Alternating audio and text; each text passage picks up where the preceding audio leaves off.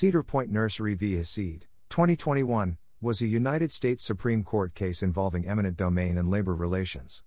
In its decision, the court held that a regulation made pursuant to the California Agricultural Labor Relations Act that required agricultural employers to allow labor organizers to regularly access their property for the purposes of union recruitment constituted a per se taking under the Fifth Amendment. Consequently, the regulation may not be enforced unless just compensation is provided to the employers. Background in 1975, California's legislature passed the California Agricultural Labor Relations Act to help unions gain access to agriculture workers in the state, which at that time tended to be migratory with the seasons and difficult to contact otherwise. The act allowed union members, with prior notice to the state's Agricultural Labor Relations Board but without consent of the property owner, to come onto agricultural properties up to three times a day, one hour at a time, up to 120 days during a year, to perform unionization activities.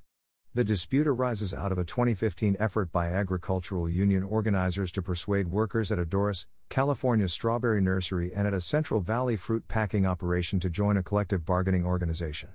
The visit to the Northern California farm was conducted under the 1975 Act. The nursery owner sued for a declaratory judgment and an injunction barring future visits by labor organizers, arguing that the regulation results in a physical taking of property and an unreasonable seizure under the U.S. Constitution. Both the U.S. District Court for the Northern District of California and the U.S. Court of Appeals for the Ninth Circuit rejected the request for an injunction and the nurseries and fruit packers' arguments that state authorization of union organizer visits under the state regulation is a taking of property or an unreasonable seizure. The 2 to 1 opinion by the appeals court was written by Judge Richard Paez and joined by Judge William A. Fletcher. Judge Edward Leavy dissented.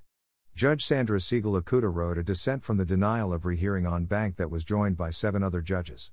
The California Supreme Court had previously rejected constitutional attacks on the regulation in 1976. Supreme Court. Certiorari was granted in the case on November 13, 2020.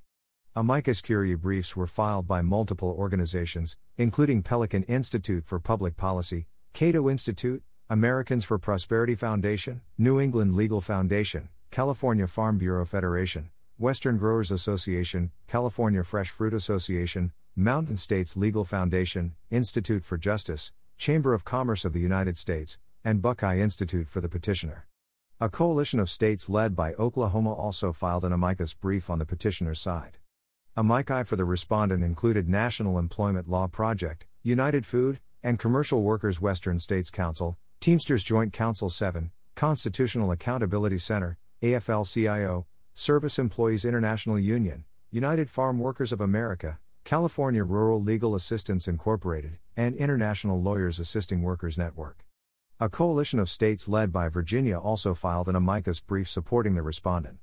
Several U.S. senators and a group of local governments also filed amicus briefs in support of the petitioner. The United States filed an amicus brief in support of petitioners on January 7, 2021, 13 days before the end of the Trump administration. On February 12, 2021, Acting Solicitor General Elizabeth Prelogar notified the Supreme Court that the Biden administration had changed the government's position and urged affirmance of the lower court decision.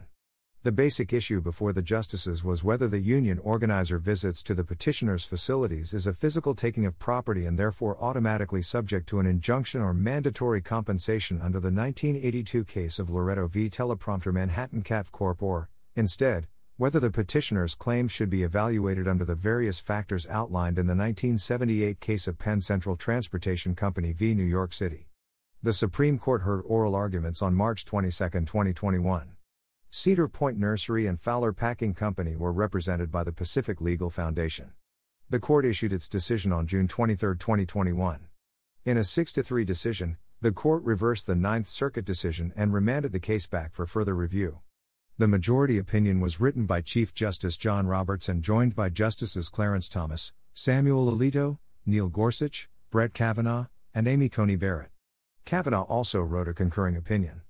Roberts wrote the access regulation amounts to simple appropriation of private property and that access regulation grants labor organizations a right to invade the grower's property. It therefore constitutes a per se physical taking without compensation. Roberts stated that this would not affect functions like government inspectors as those are beneficial to both employees and the public.